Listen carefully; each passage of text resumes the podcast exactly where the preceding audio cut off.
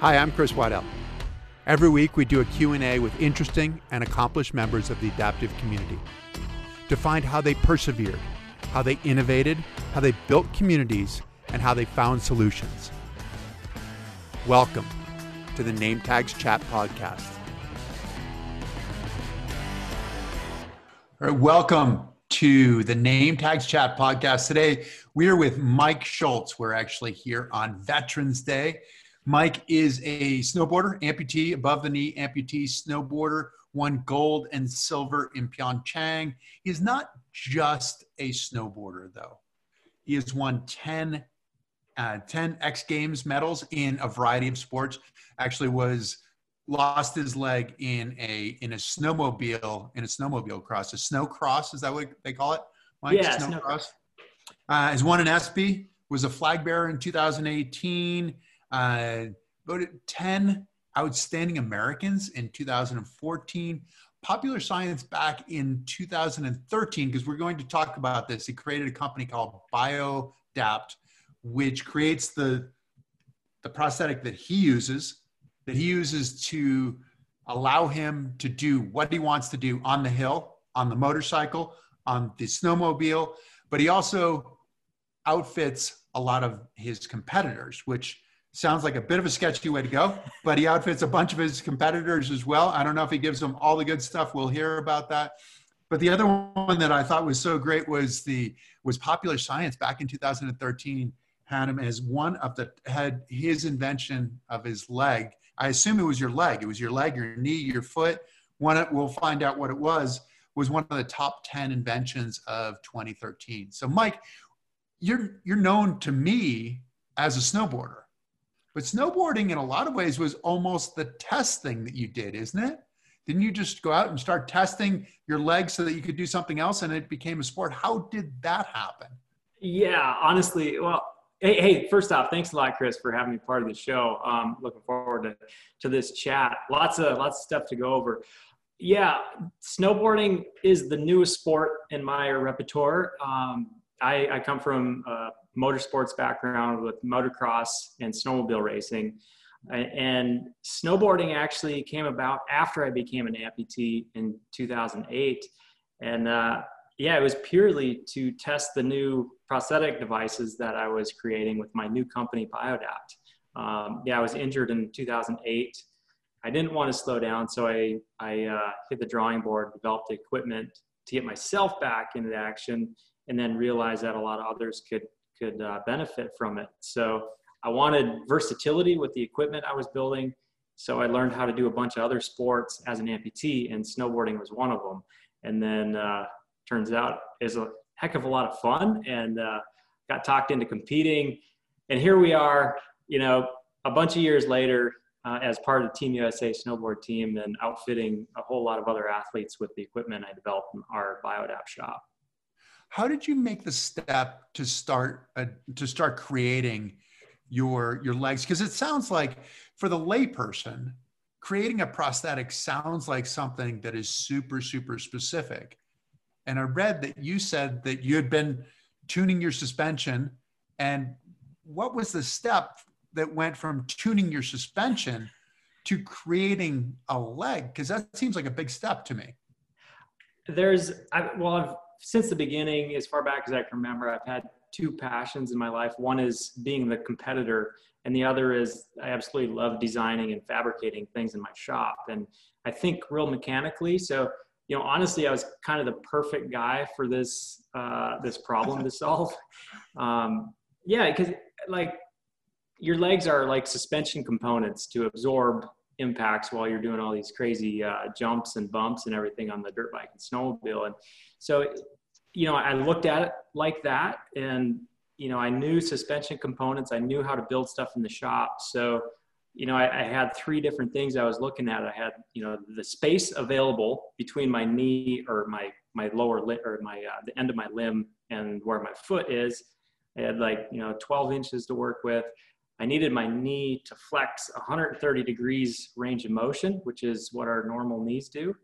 And then I knew I wanted to use this uh, small, compact Fox mountain bike shock to absorb those impacts. And it uses air spring as like your quadricep muscles. So I took all those pieces of information and uh, you know figured out how to make it all work geometrically with with uh, you know different pivot points and space available and angular motion and all that jibber jabber stuff. Are you doing the socket as well? So fitting on the stump?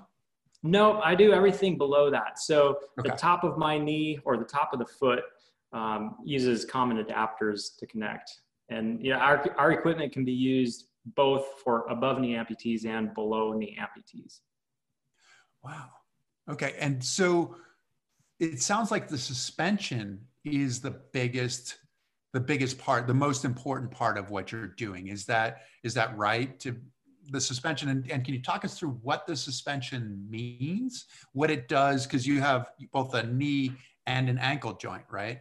Yeah so like the fundamental the fundamental difference between my everyday walking leg and my high activity sport leg is so when i'm walking with my everyday system the knee has to swing back and forth when i'm moving uh, there's no spring tension uh, that that uh, will extend it or try and extend it like your quadriceps do. So it's all about timing when you're walking.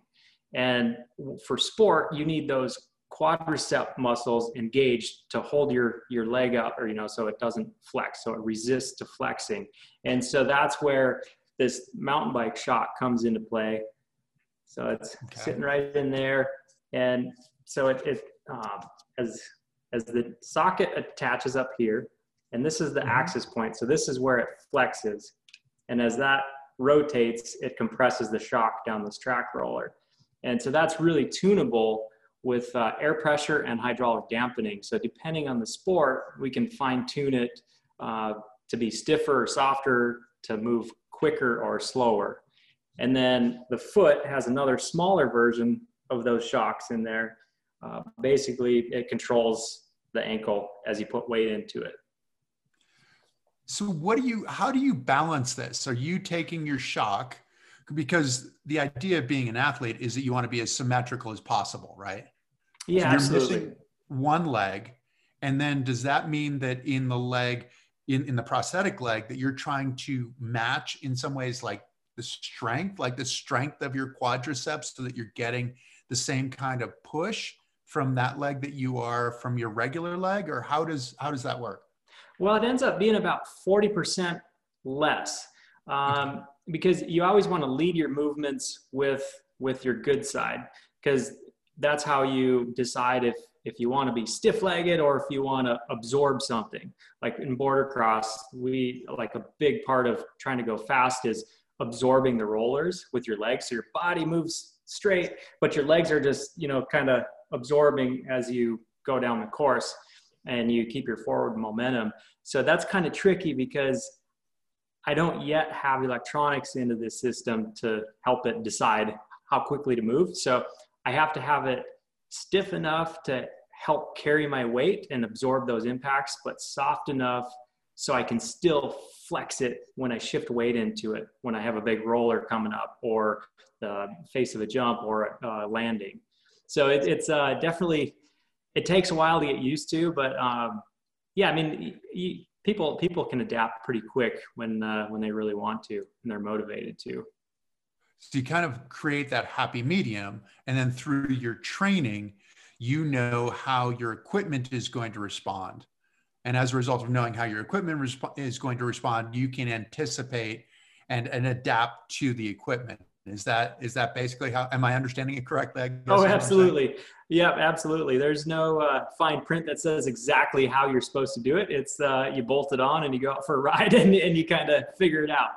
Um, so we as a company, we we have these baseline settings, you know, for different activities. For example, like for a 180 pound person, we want for snowboarding, we want to run like 165 psi in the knee shock. We want to run 160 psi in the ankle shock, and uh, you know that'll fluctuate depending on people's uh, skill level and how aggressive they want to ride and that kind of thing.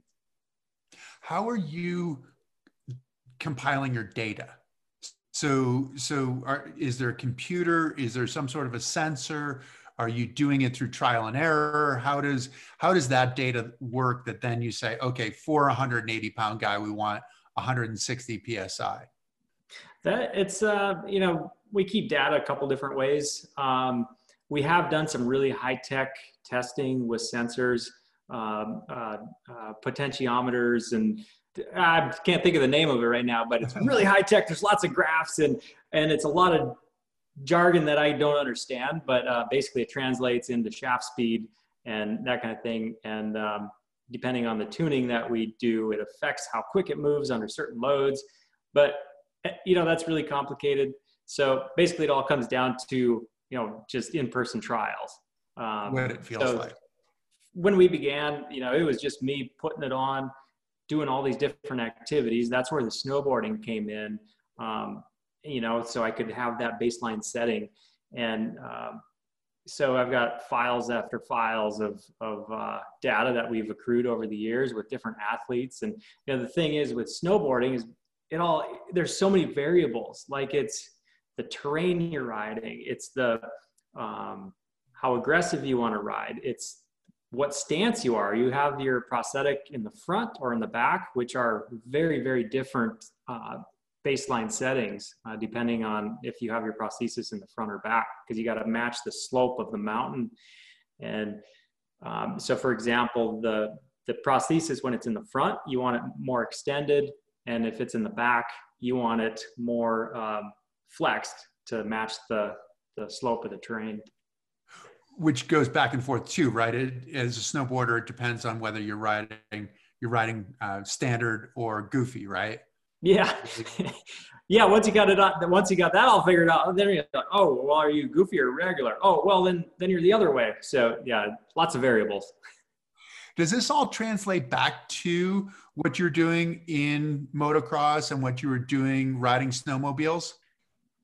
Um, yeah, it uh, like a lot of the knowledge with tuning equipment and suspension components all started from motorsports, which is translating into how I understand different movements needed in order to, to ride my snowboard. Um, and bottom line is like the more time that you spend trying to figure out how your legs are going to work in different activities, it's all going to cross over and help each other out and you know ultimately make you more prepared to react to a certain physical situation now, when you're so you ended up here as a result of a snowmobile accident, right? You went over and got your left leg caught underneath the snowmobile and, and lost your leg. What did you what did you come back to? What was the first sport that you came back to, or what did you what did you think at that point? Did you think you were going to get back into sports, or how did that work? that was it was honestly it was it was really nuts. So the what happened what caused me to become an amputee was I didn't get tangled up with my sled at all. I got I was going down this rough downhill section. My sled started swapping side to side.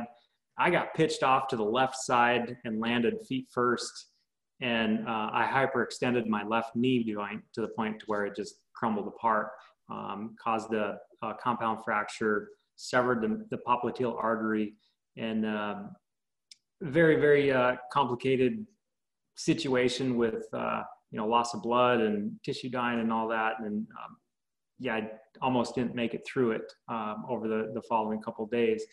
But uh, you know, honestly, what what kept me driving forward was, I guess, first is you know, obviously I'm in motocross and snowmobile racing. I've had a handful of injuries, so I was kind of prepared mentally how to recover from an injury.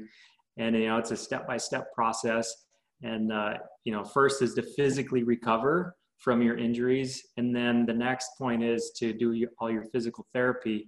And you know that can be kind of hard if you don't have the right motivation for it. And for me the motivation was to get back on uh, my dirt bike the following spring or back on my snowmobile and then on my dirt bike.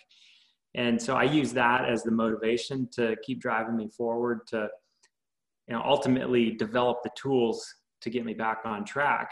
And the biggest motivator for me was when so my injury was in December 08 and then in March 2009 you know just a few months later I found out about the Summer X Games adaptive supercross and like, are you kidding me? A motocross race at the Summer X Games for amputees and paraplegics. Like, uh, the timing was unbelievable. That was the second year that they had that part of their program. I had been an X Games athlete for a handful of years on the snowmobile side, on the professional side. And so, I mean, the timing was just perfect. And that was my motivation to create the tools to get me back into the, you know, the highest performance level I could. And um, yeah, so I, I, hit the drawing board and started developing my knee. It took about uh, six, seven weeks from the time I made the decision to create it to the time I had my first prototype. And were you able to to sort of leap over the the mental emotional part of it that yeah you had a lot of injuries before but when you had injuries before it was you could heal and you could come back and you'd be effectively the same as you were before. This was one that you were going to be different than you'd been before. It was uncharted waters. Was the emotional part difficult for you? Absolutely. Like honestly, for the several weeks following the amputation, like I wanted nothing to do with competition anymore. I knew I would probably continue riding my snowmobile or ATV uh, recreationally, you know, just trail riding. I, obviously, I knew I could figure that out, but the competition side, I had my mind made that I knew I wasn't going to be nearly as fast as I ever was. So, what's the point? And so I fought with that for a while, honestly. But, you know, once I started getting better, I learned how to walk on my first prosthesis, got on my snowmobile a little bit, and I, I had that, that feeling of challenge in front of me. And I'm like, well, shit, I'm not near as fast as I used to be, but this is still a challenge. And that's really what it, what it's all about is like an athlete thrives on the challenge ahead of them and you know, it doesn't matter if you're going 100 miles an hour, if you're going five miles an hour, if you're working your tail off to try and get there. Well, that's pretty satisfying. Did it feel like you were starting over? Did it feel like you were starting over in some ways with a bit of an advantage, like you knew all this stuff before, and then you're starting over? Yeah, it it was starting from square one. Well, probably square five out of 100 you know? I wasn't totally at the bottom. No you know i was probably i was probably like 25 square 25 out of 100 because i knew how to look at a, at a challenge in front of me and try to put the pieces together to achieve that goal. Um, but yeah it, it there was so many times over the first year and a half of learning how to ride a motocross bike you know initially i thought i'd have to get rid of it completely. I was like i only got one leg. I'm not going to be able to balance on two wheels. Well i figured that out pretty quick. That yeah, I can figure it out. What happened that first that first Supercross? So so you got on, you got going with the idea that you were going to do this summer Supercross, and you'd not competed in the summer X Games, right? Prior to no, never winter. And yeah, so, so the, what was this like? What was it showing up, and what was the competition like? What was it like getting to the starting line? How did this all work? Oh man, so it was uh, that summer was incredible. So we had a, a, qualifying race at Extremity Games, which was an amazing adaptive sports uh, program, and they had multiple sports. Motocross was one of them, and that was a qualifier uh, to get into the adaptive Supercross at X Games. And so the qualifier was five months after my injury happened, and I didn't know what. You know, I honestly I had no idea what to expect. And so I went there five months after my injury happened on the leg that I built in the garage. It was the very first prototype. It was pretty rough looking. And I was able to get around the track pretty good. I qualified, uh, I, you know, I, I earned a spot to X Games, which was seven months after my injury.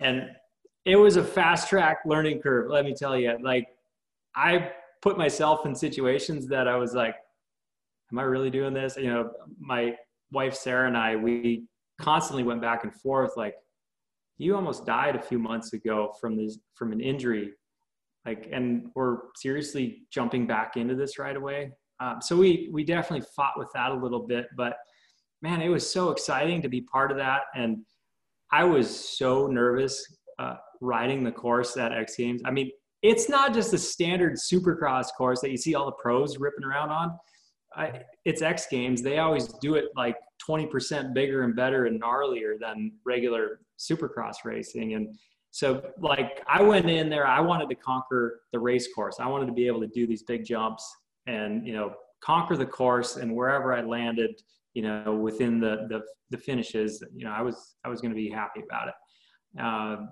so yeah, I ended up silver. I, I took a silver medal. It was, it was pretty incredible.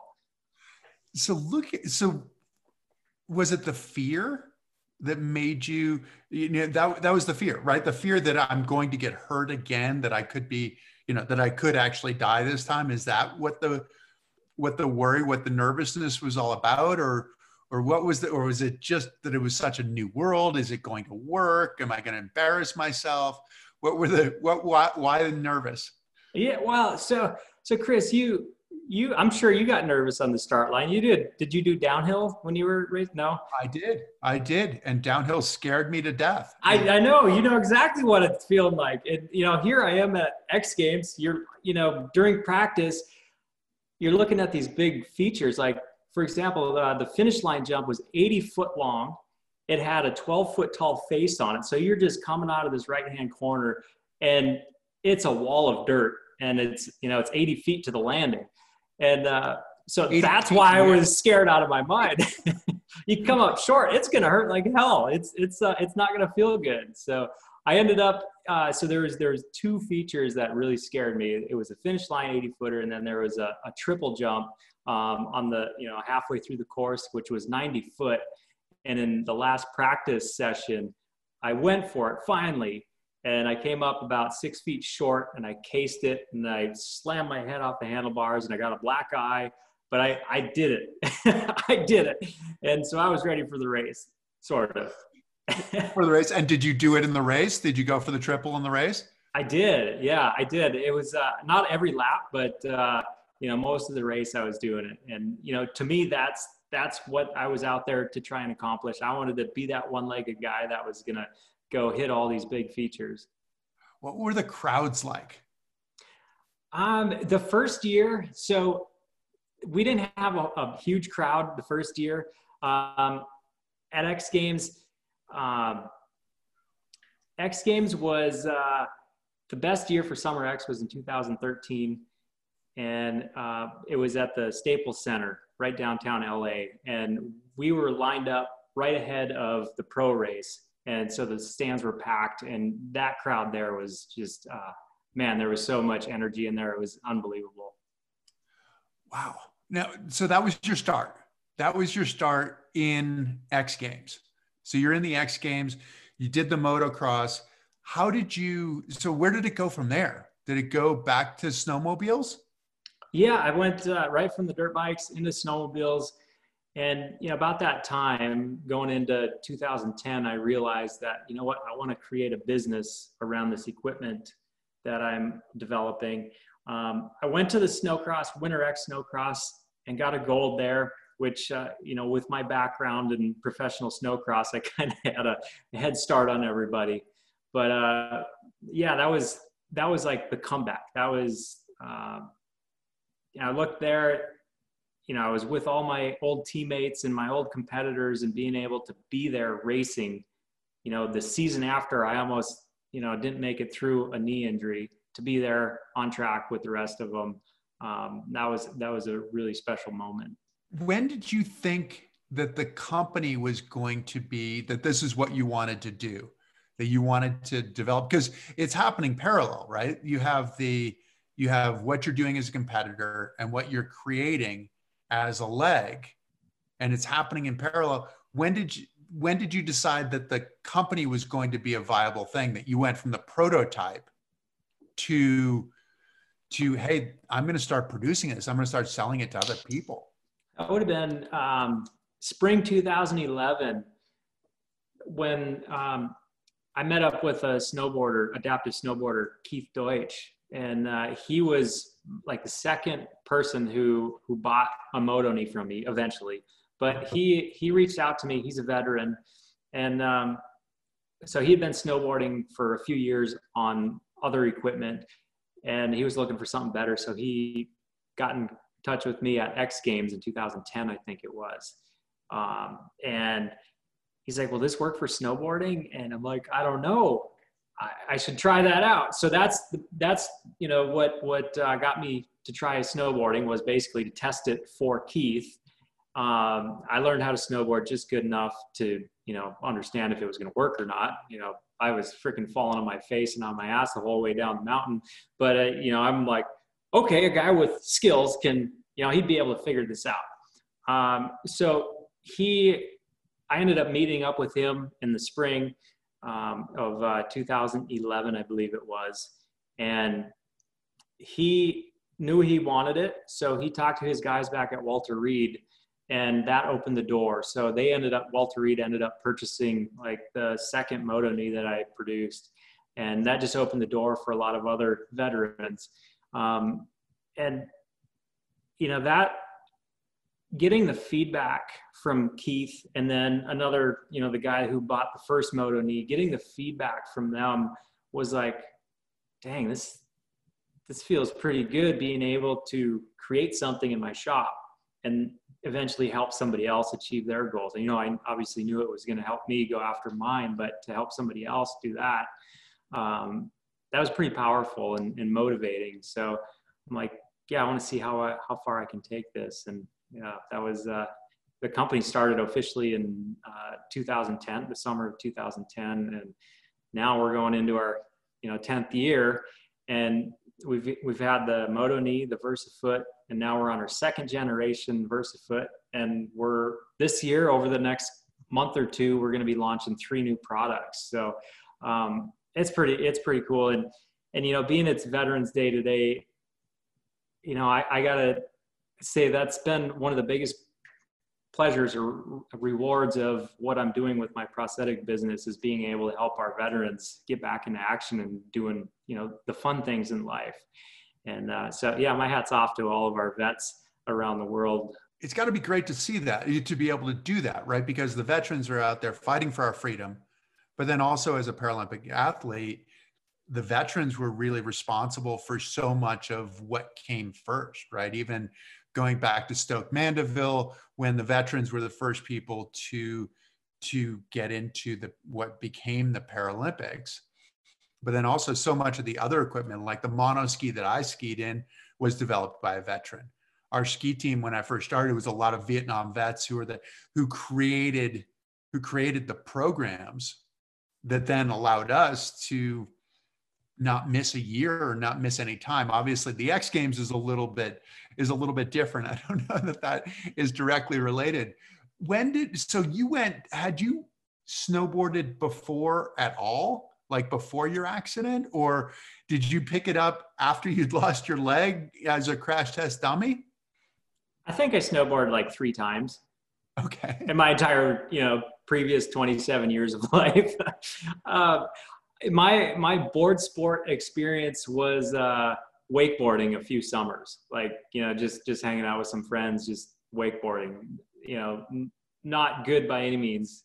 Um, so yeah, the the snowboarding was picked up purely to test my moto knee and VersaFoot uh, for other people to try and use it. And as that evolved, as Walter Reed started purchasing more equipment from us, they've got a lot of really great programs where they bring vets out um, recreational, uh, like um, the Breckenridge Ski Spec, and then also there's a Vail Veterans Program. And I was able to, to go out and help a handful of these vets learn how to use the equipment they just purchased. And you know that's what really got me into learning how to snowboard on big mountains. So i'm from central minnesota. I've got this little molehill out 10 minutes from me which is is awesome you know for central minnesota but i've got you know 300 and some vertical feet to work with.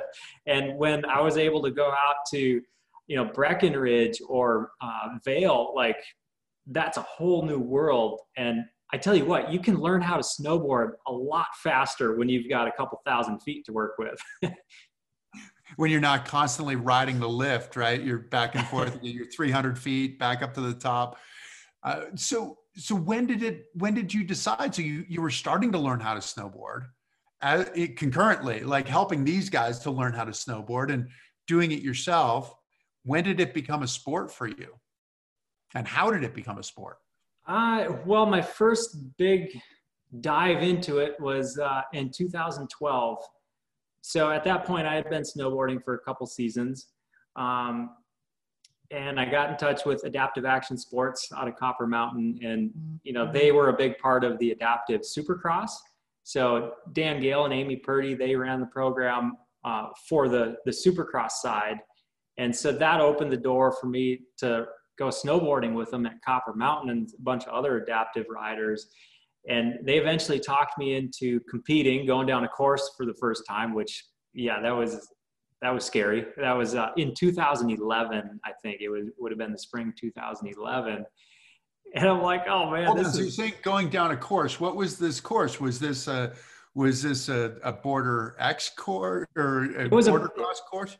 Yeah, it was a border cross course uh, for the.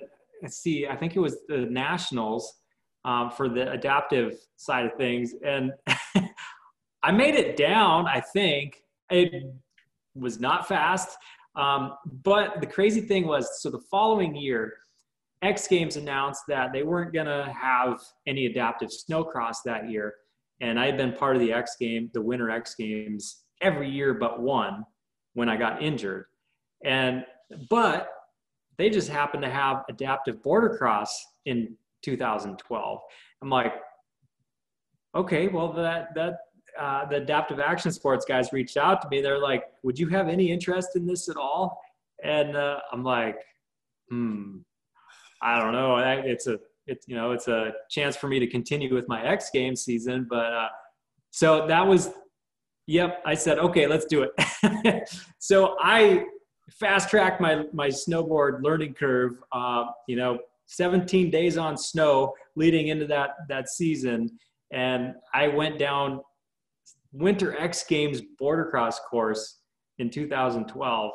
Um, yeah, that that was uh, that was pretty intense. Um, with with your Supercross, that the X Games goes another 20% more than everybody else.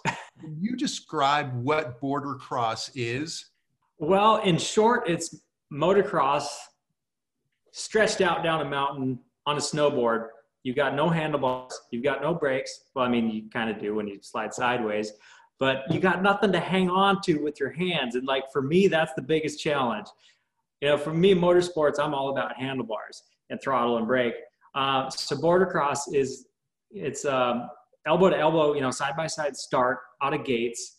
You know, the, the buzzer has its sequence, it drops. We all pull out of the gates at the same time and we go down a course that's got rollers and jumps, gap jumps, tabletops, and you know these big sweeping berms. And um, you know the pros, the pros riding these courses. I mean, they are flying. They're you know some of these jumps are 90 foot long. Um, for us adaptive guys, they had different options, shorter options. You know, like 50 foot.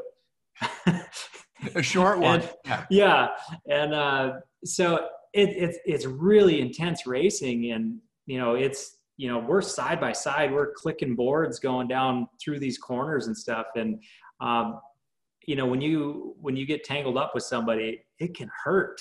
I mean. Uh, yeah, when, those edges on snowboards. For all you snowboarders out there, you know exactly what I'm talking about. You get a little off balance, and your edge catches, and it slams you to the ground so fast that you don't even know what happened. Um, so yeah, try doing that going down this motocross style course at X Games. Um, yeah, it was uh, pretty wild. How good were you when you started? Not good. No. Not good. I've been so used to being, you know, at the top level, you know, racing motocross at the expert level and then racing pro snowcross. Like I'm accustomed to being one of the top guys. And snowboarding, no, man, I was starting rock bottom, you know these other these other guys that have been doing it for a while they're looking at this freaking midwestern guy coming in here in his in his motocross race gear with his full face helmet and I'm like what are you doing? But uh, you know i evolved. I I, uh, I learned pretty quick and over the next couple years I, I started to fit in pretty good. Were you dangerously bad to start off with? Were you were you worried about hurting yourself or hurting somebody else? Well I, you know, me in my mind, I definitely thought about that. Um, I wasn't that bad. you know, I, I definitely, I knew I didn't want to get tangled up with somebody else. So I, I kept extra space in the start. I actually, I, I decided, I'm like, you know what, I'm going to hold for a split second before I pull out of the gate because I didn't want to mess up their, you know, these other guys' race by doing something stupid out of the gate. So, you know, I held for a split second and then pulled out after everybody else, you know, had a board length on me. So, I, uh, yeah, I was respectful. I didn't want to wreck these guys that have been, you know, training for this for years. And here comes this guy, just part timer from Midwest Minnesota, you know, just throwing himself down the course. But uh, because yeah, you can get out first and then go crash on the first yeah. feature and take everybody out. And they're like, okay, thanks for the help. I would, I would not be, uh, you know, they would not be my fan after that. How long did it take you to get good? Because you kind of, I mean, doing doing this the the snowmobiles, doing the motocross, you you had a sense of what you were trying to do. It was just a different vehicle, I assume. So you yeah, knew absolutely. what you were supposed to do. How long did it take you to get good? Well, that's the one edge that I had as being a professional athlete for so many years up to this point. It's like I knew how to train for things. Like I knew how to take a look at the big picture, you know, understand what I needed to accomplish mentally, physically, equipment wise, um, and just piece it all together. So I was able to, to learn a lot quicker. Um, so 2012, that was the big, you know, opening to snowboard competition for me. But um, the next year, it was just recreational. And um, after Sochi Paralympics in 2014, um, we, there was two athletes using our Biodapt equipment, Michelle Salt from Canada, and then um, uh, Brazilian Andre. Uh, he had a moto a too. And so, and at that point in 2014, that was their inaugural year for border cross being in the Paralympics. And so it was only one class, well, two classes. It was men's and women's. So there's no difference between above knee and below knee amputees. And obviously, there's a very big difference in performance and ability. Um, so up to that point, I didn't, me as an athlete, I didn't have any interest in it because I knew that I would never be a medal contender against a below knee amputee. And after Sochi, the summer afterwards, they made the announcement that they were going to add more classes. And that's when the coach uh, at the time, Miah Wheeler, he uh, reached out to me that fall. Um, so it would have been uh, the fall of 2014. And he's like, hey, Mike, they just uh, added some more classes. And, you know, it separates the above knee and below knee amputees. And, you know, we think that if you were interested and motivated, you could be a contender. And so you know, I'm I'm talking with my wife Sarah about. I'm like, what do you think here? Because they invited me to go to the first World Cup of that season, which was in Netherlands, and I had like a two and a half week notice. and uh, so it seems far for the course right now. Yeah, just like seize the opportunity, right? It was, you know, I had to think about it because I, you know, I'm not a snowboarder. I'm a motorsports guy. I was still prime time adaptive moto and snowcross for X Games and you know to to veer off and become a snowboarder was a, a big you know it was a big uh, uh, decision to make but you know i'm like yeah this i, I got to try it. And so i ended up going to the first world cup and and ended up uh, winning a medal. And uh, against chris vos nonetheless which i'm still battling with every single year. And uh, so we've you know all paralleled uh, since you know that year. I mean, he he competed at at Sochi in 14. You know, I think he at that time he was like, what was he, 15 or 16 years old, and uh, so he was you know just getting into it and uh, learning a lot. Um, and then you know I was just you know coming in learning a lot as well, and yeah, that, that was pretty crazy. It was um, he, he was the guy to beat then? Chris Vos was the guy to beat in your class. Yep, yep, absolutely. Yeah, he was he was the one to beat, and so there was a there was a Europa Cup um, a couple days before the World Cup, and the Europa Cup I ended up taking a silver, and then the World Cup I ended up beating them and taking a gold, which I was like, I I was like, what? Are you kidding me? And everybody else is like, "Who's this guy coming in?" He's like, "Nobody's ever seen me before," and you know, here I am. I come in and just won a World Cup, so it was a it was a pretty pretty big moment. Was that head to head that you won the World Cup, or was it timed, or? Uh, that was that was just time trial, so it was just racing against the clock, and uh, so and at that time it was bank slalom. So uh, yeah, it's racing against the clock down a course with a whole bunch of right and left hand turns, super tight. It's got these really nice berms that are lined up. So you're just like, it's a, it's a lot of fun. Were you surprised? Were you surprised? Absolutely. You number one. yeah, I was like, serious. But uh, yeah, I was, yeah, I, I, was totally, totally surprised to me. I, I didn't, you know, I actually rode pretty well. I, I, I rode a lot better than I thought I was going to, and um, yeah, it was it was an eye opener. And then uh, ended up, you know, over the course of that season, raced a couple more um, World Cups, and uh, ended up getting injured, unfortunately, in that uh, following January uh, or early February, end of January. Are you getting more people onto your product? As as you're getting more successful? And how did that work? Was it your success that brought you that brought people to your product or was it word of mouth or how did it work? Uh, it was a combination of all but you know at the beginning it was so we just started getting into social media at that point. And then also the x games were a big thing because there was some great coverage of my story and you know the equipment i was building. So the word was traveling just through media engagements and you know success as an athlete. And yeah since then snowboarding is definitely has been the uh, the top sport for our adaptive equipment. Do you attribute some of your success to your success in building a better leg? Yeah absolutely. Um, you know when i first started there was only one other option um, available for a sport type knee system, you know, that was trying to achieve the same type of goal, um, you know, using a mountain bike style shock in it.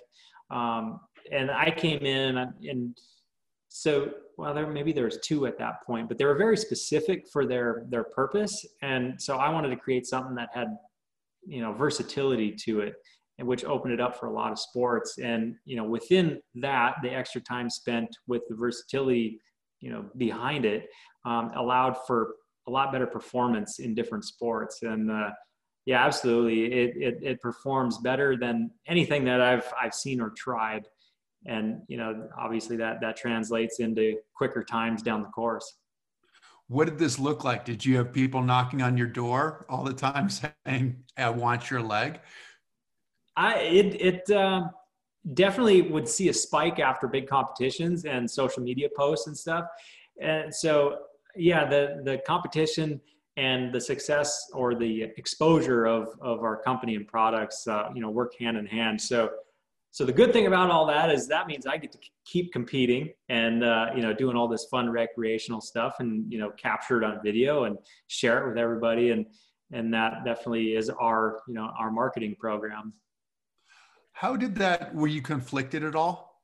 Because you're an athlete and you're a manufacturer and which one is your priority? yeah, that's definitely been the battle uh, since like 2012, 2013. You know, either one of them, being an athlete or being a company owner, manufacturer, they are both very much full time positions in themselves. And so to try and juggle both of those, along with being, you know, a father, uh, of uh, our daughter. She was born in 2013. Right. I mean, 2013 was like the most incredibly difficult, challenging, complicated year ever because um, we we moved from our old home up in Brainerd. We moved moved into a new building. It was our our um, busiest year with Biodapt, and we had summer X Games. And Lauren was born in uh, November uh, 2013. So it was like so much stuff just like coming down at one time. And since then, it's you know been a constant battle of uh, you know trying to make it all work in unison. And I'd imagine like race day, there are people who have a problem with their leg, and they're saying, "Hey, Mike, can you help me out?" and meanwhile you're trying to you're trying to get your act together for to focus on your sport and it's like yeah i'll help you out but uh, it, has that happened? And what do you do when it happens? Yeah it is um, it's happened a few times uh, to my teammates to my competitors and for the most part everybody's really respectful. You know when it's game time you know they're very hesitant to you know being hey time out. You, you know can you help me for a minute? Um, and my coaches and and staff support staff have been very helpful with that too to kind of put a barrier around me if something happens to one of my teammates using my equipment. Because you know when we're not in competition phase or day uh, i'm very much hands on with you know anybody who needs help that's using our equipment. And yeah i mean that means our you know my my teammates with the us team as well as the you know 15 20 other athletes from other countries around the world that show up to these world cups. And in itself is I mean, it's such a rewarding thing to see, you know, six or eight or 10 different Biodapt products lining up on course at any given World Cup. And uh, it, it's pretty rad. But yeah, there has been a few times where it pulls my focus as an athlete. But, uh, you know, I, I'm, I'm okay with it, you know, unless it's, you know, at the Paralympics or something. Um, and because that it works so hand in hand to with me as an athlete and me as the prosthetic builder. You know, I'm wearing two hats. I'm the athlete and I'm, you know, the the manufacturer that's supporting and helping some of these other athletes. And, you know, sometimes I've got to like midday, I got to change hats. And, you know, when I'm on the when I'm on the start line and I'm looking over to Noah Elliott, my teammate, but he's also, you know, basically one of my biggest competitors. I'm like, oh, yeah, I hope your leg falls off, but I really don't because that would come back on my other hat, Biodapt, and be like that would look bad. No, so I just got to beat him straight up as a better athlete. you just have to be faster than he is. Your leg is on display when you compete. You have shorts on that side, on that leg. Is it one to, to show off the leg? Is there a bit of a Terminator kind of thing going on? Is it also, is it something, is it easier to work on your leg when you don't have to pull your pants up to to make it work? Well, there's a couple reasons why I choose to do that. One is because I believe it's good for our sport. When there's an audience watching an adaptive race or a Paralympic race, and the person looks normal, then then they're sitting there questioning, well, why why is this person racing in the Paralympics? But when I can you know show them, so it's obvious oh, that dude's missing his leg. He's got a robot leg. You know, that's going to engage him. And you know, in my mind, that's that's good for our sport because then then they can process what's happening there. And on the other side, yeah, absolutely, I want to show off the hardware, you know, for for my company. And um, you know, it's it's easier. Yeah, I guess it's easier to work on, but I mean, that's that's not a big big part of it. But you know, it, it's it started out like it's kind of funny because when it started out when I started snowboarding, I'm flopping all over the place. I'm falling over in the lift line and I'm just, you know, I'm looking like I'm tripping all over myself. And if I were to like have it all covered up, they'd be like, what the hell is this guy doing? What he's like, is he drunk? You know, what, what's he doing? He's like falling over. Well, when it, when the, the leg is visible, then they'll be like, oh yeah, he's, he's missing a leg. That's awesome. so it totally like visually it captures your eye and uh, you know it can it can answer a lot of its own questions for itself. Well that's a part of it for you because you have to build a functional leg. You want the best possible function but you also have to be concerned about the aesthetics. This thing has to look cool.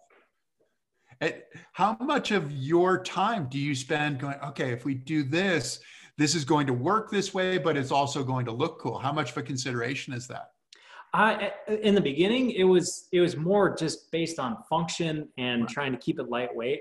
But now, as we're evolving things, we're putting more time and effort into making it, you know, look cool. You know, sculpting it more into you know three dimensions, and we're really excited about this new stuff we're working on.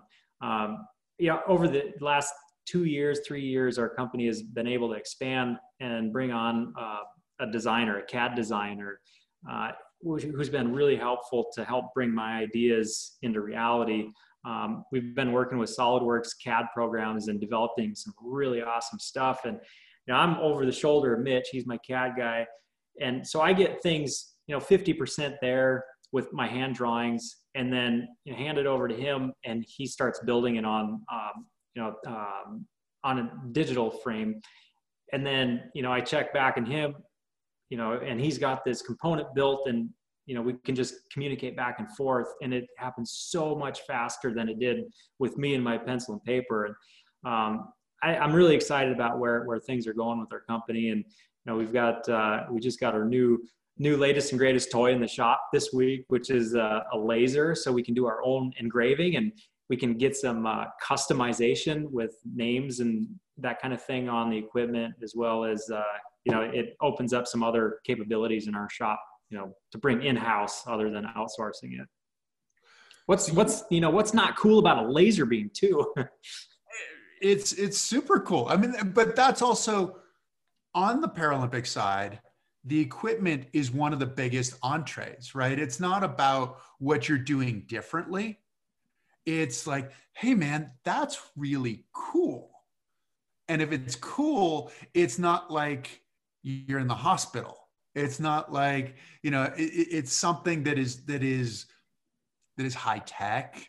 I mean, you've got some amazing shocks. I mean, you're, you're looking at, at how you can how you can do the absorption better and all this stuff like people look at that and go oh no this is high performance this isn't playing around and that's that's but but it also it brings people in because it's such an easy way to start a conversation about the equipment.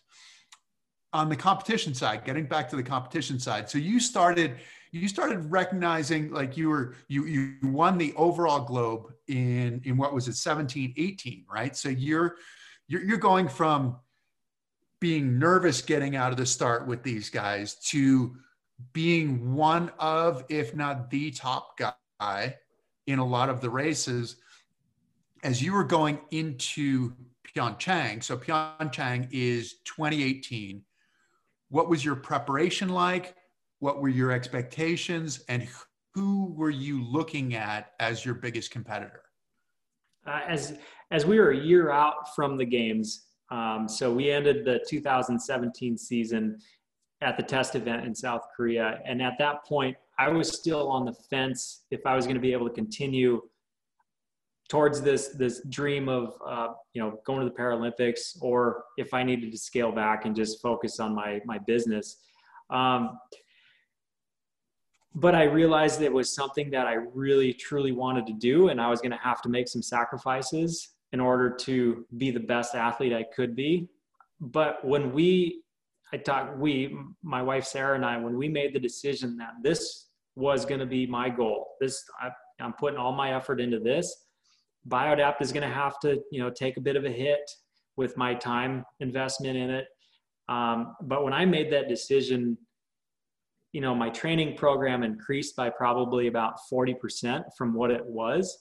And that allowed me to just have that mindset to not question, you know, the, the investment that I was putting into it as far as my effort and the time away from home. I mean, the year going into the games, I was on the road for 180 days. And I, I'm sure you, you, I mean, you can understand it just as good as I can, but you know, for everybody else that's listening here, it's like the year going into the games is not like the previous you know three years. It's like you've got to be on it you've got to be training you've got to be traveling to these world cups everywhere.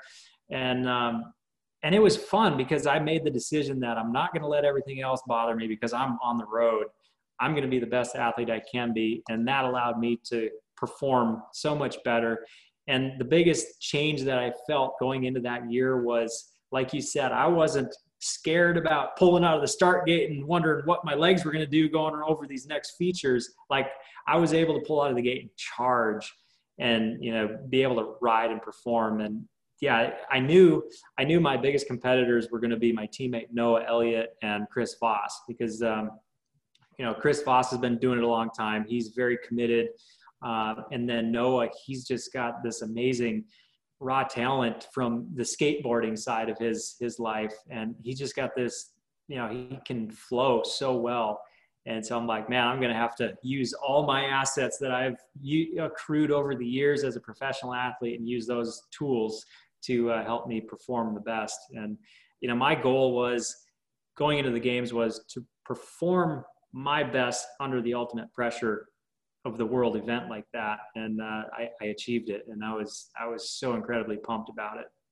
How did it happen at the games? How did things shake out? What, so there are two.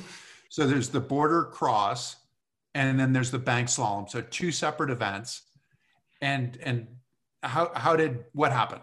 Tell us. Uh, we start. We started the program. Um, well, the first amazing experience was being the flag bearer, which was uh, the ultimate honor. Um, and then we went right into border cross, which is cutthroat competition. It's bracket racing. So at that time, it's two at a time. And so we go through the brackets, and I got to race against all my teammates on the way to the gold medal. And so unfortunately, I had bumped out uh, Mark Mann, my teammate, um, halfway through, and then um, found myself in racing against Noah, and I was able to pull a start and and beat him out. So he went into the the uh, the bronze medal round, and then me and Chris Vos ended up duel in in the gold medal round. And uh, I tell you what, I was more excited when I won the uh, the, the semifinal, you know, which put me into the gold round because I knew Noah was going to be like probably the toughest competition. And so I'm lined up with him, and I'm like, I got to win this one. And then I'm guaranteed a, a gold or a silver. And so when I won that against Noah, like that, all the weight just shed off my shoulders. I'm like, hell yeah, I'm guaranteed a gold or silver. I just got to make it down the course. And I mean, there's there's a lot of other drama there that day too, because our high tech starting gate malfunctioned, which put things on pause for two hours. Oh, no. Meanwhile, I'm looking at, you know, I'm a mechanical guy. I'm looking at the guys running the start gates, messing around with them. I'm like, why the hell is this so high tech? Like, it can be a mechanical system where you know the lever drops and the gates drop and like they've got all these computerized you know uh, electronic magnets that are i'm like why? And uh, so anyways we ended up going to an old school rubber band start. Um, so uh, there was a um, staff member standing between our gates with the rubber band like old school motocross um, yeah just a bungee cord. So uh, they did their cadence and he'd let go of the bungees as soon as the bungees were gone. You know, we yank out of the gate. And um, I had a, the biggest event of your life. You're going back old school. You're going to the most crude start you could imagine. I know. I was I was all right with it. I mean, I, I grew up racing motocross with bungee cord starts. You know, back at the, the the county fair races and stuff. Everybody else was like, "Oh my god, what are we going to do? It's not fair." This and that. I'm like, "You're not going to react quicker than a bungee cord." Uh, so it's going to be all good. So um, yeah, I was, you know, I didn't get in my head other than, you know, just waiting around for two hours while they, you know, mess around trying to figure out if they're going to cancel the event or not. I'm like, are you kidding me? Um, yeah, let's figure this out. So we ended up racing.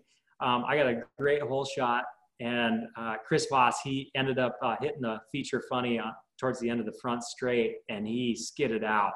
And so I was able to just, uh, you know, not really charge, but you know, make a good pace all the way down towards the bottom. I didn't, actually didn't realize he crashed until about two thirds of the way down when I looked over my right shoulder and and he was nowhere. I'm like, ah, no, I'm gonna win. And I'm like, no, no, focus, focus on your run. And yeah, when I slid across the finish line, uh, I was I was hit by the most incredible, overwhelming emotion uh, of accomplishment you know that I've ever had as an athlete and I've competed at some really big events over the years at X Games and stuff, but nothing compares to wearing the red, white, and blue in front of the world and and winning gold.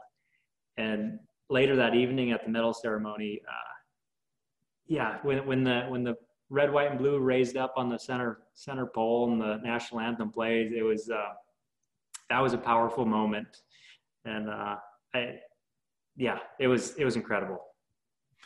Now, Noah, you said is on your leg. He's on a biodapt leg. Is Chris Vos on a biodapt leg as well? so, um, yeah, that's a funny story. Um, so Chris Vos, he's got, um, he's got, he still has both legs, but he's got some paralysis in in it um, that it, basically he needs to wear an external brace uh, on his, I believe it's his right leg. Um, so he um, has limited control, so he needs an assistive brace system. And you know, for the first few years competing against him, I'm looking at this uh, brace system, and I'm I'm thinking to myself, man, I could I could build something so much better than that. And but why would I want to help him? You know, I you know the the the the problem solver engineer in me, you know, is looking at it like I could I could do something. But as long as he's my competitor, I'm not going to go out of my way to try and make him faster. So, you know, in 2019 at World Champs, um, I finally won a world championship. And, you know, I'm like, if I'm going to win, I'm going to retire. And that'll be the end of my snowboard career because I'm, you know, no spring chicken anymore. And I'm like, you know, it, it's good. I've, I've checked all the boxes and, and so I'm having a conversation with with Chris and having a glass of wine up in in Finland, and I'm like, yeah, this this feels pretty good. You know what? We should have a conversation about your leg, and I think I could build you something. And so we continued a conversation, and um, so the the next summer or the next spring, I realized, well, you know what? I'm probably going to keep competing. Meanwhile, I get this phone call from from Chris, and he's like, "Hey, Mike, when can I come out and and uh, you know get get my leg built?" I'm like, oh, me, you know, previous month before that, I was like decided I'm going to continue racing, but now I said I'm going to build him a better leg. So I'm kind, I'm kind of caught in a tough spot here, but I can't tell him no, because uh, you know me, my Biodapt hat. I, you know, I, it means a lot to be able to help people achieve their goals through my company, and you know that's bigger than me being an athlete. And so I, I ended up building him a really really trick custom leg that he's been using for the last you know season and a half or well last season and going into this season he's he's using a second generation version of it. And he's uh yeah it's impressive the the additional range of motion that i was able to get with uh, this system that i created for him. So i'm going to have to build myself a better leg going into this next year and a half. So i can uh, you know raise my level a little bit and it is the next year and a half. You're going through Beijing 2022. Yes, that uh, that's the plan as of now. I mean, there's there's obviously lots of questions around what's happening in the world right now, but uh, you know we're we're running towards that goal, and you know I'm um, training my butt off here every week, and and uh, yeah, I, I enjoyed that experience so much, and I want to I want to see if I can do it again. What's the translation from what you're doing on the very top level to what the ordinary person might do with a prosthetic leg? Um, so like it's as far as the equipment we're using or the effort put into it. Uh, no, I mean in terms of in terms of how much better, I guess, does does all of the effort that you put into a sports leg, the you know the best testers in the world, right? I mean, you're sure after you've been using it that somebody's not going to go out and break it. But also the performance side of it, how much does all of your testing, all of your competing, how much does that performance help the average person? Uh, I, you know, it, it's 50%, 75% better than what you would typically get with everyday type devices. Uh, um, yeah, I mean, we as, you know, we're professional adaptive athletes and you know we require the best equipment. And when we're competing against people from around the world to try and be the best it's like we're motivated to push the level of performance. And you know that that translates into our equipment and the way we train and prepare for it. And so you know it, it's it's like that in all other sports too. Motorsports you know the the elite level racing you know, is what creates all of this really incredible equipment that, you know, in the end trickles down into everyday use equipment. Um, so yeah, I, I, our Paralympic snowboarding is has been a huge piece of creating better prosthetic equipment, which eventually is going to help out a lot of other sports and activities at the recreational level um, you know, it, it's honestly, it's it's not that much different at this point. You know, from what I'm competing on personally compared to what my customers have. I'm always just just a little bit, you know, I, am not sharing all my goodies, but uh, it's you know, it's usually like a year behind. they can get it next year. They just have to come back and buy a new one. Okay. Yeah, exactly, exactly. Well, cool, Mike. Thanks so much for for helping us out. This is, you know, we're you're doing such an amazing job not only as an athlete but in the community as a representative of the community, as a, as a representative of your country, helping out a variety of other athletes, even your biggest competitors, and continuing to grow the sport. It's been one of the things that I've loved about the Paralympic, about Paralympic athletes is that we're all responsible for continuing to push the sport forward. We feel a sense of ownership with the sport. It's not just you're going to come in, you're going to collect your medals, and you're going to get out. You have a sense of ownership, and you have you have truly owned that sport and owned what you're trying to do. So I really appreciate that. And there's a lot of support that comes from a lot of different places. We're actually partnering with with Adaptive Spirit and with No Excuses. Adaptive Spirit's a big fundraising event for both the snowboard, the alpine, and the Nordic teams. No excuses is the arm that's helping athletes get some more get some more equipment. I don't know if you've had any athletes who have who have bought any of your stuff through no excuses yet, but if they haven't, they probably will at some point. Oh, absolutely. Yeah, over the last couple years, um, yeah, that program has helped out, you know, myself as well as all my teammates. Um, you know, a lot of it goes to our adaptive equipment. So yeah, it's uh, you know, as Paralympic athletes, we're, uh, you know, every little bit helps because, you know, we're not like big time pro sports salaries by any means. We're, uh, you know, we're, we're working day jobs to try and con- continue to compete as, uh, you know, world-class athletes. And uh, so these programs like um, No Excuses and Adaptive Spirit are, uh, you know, key things that help us keep going be the best we can be. So we'll be looking forward to you in Beijing 2022. How how is it looking? What are your expectations? Do you have any expectations right now? Are you allowed to tell us? Is it a secret? Well, gold for sure. uh, no, I'm. Yeah, I mean, I honestly, I will be happy on the podium, whatever position it is. But I'm always going to shoot for the gold. Um, I, I love the challenge of preparation, and I love you know lining up against my competitors and uh, you know ultimately hoping and trying to be the best mike thanks a ton. Thank you for joining us. Thank you for everything you do. Good luck and we'll look forward to seeing you in person hopefully soon and seeing you on television in 2022 all right. Thanks a lot chris. I appreciate being part of the show.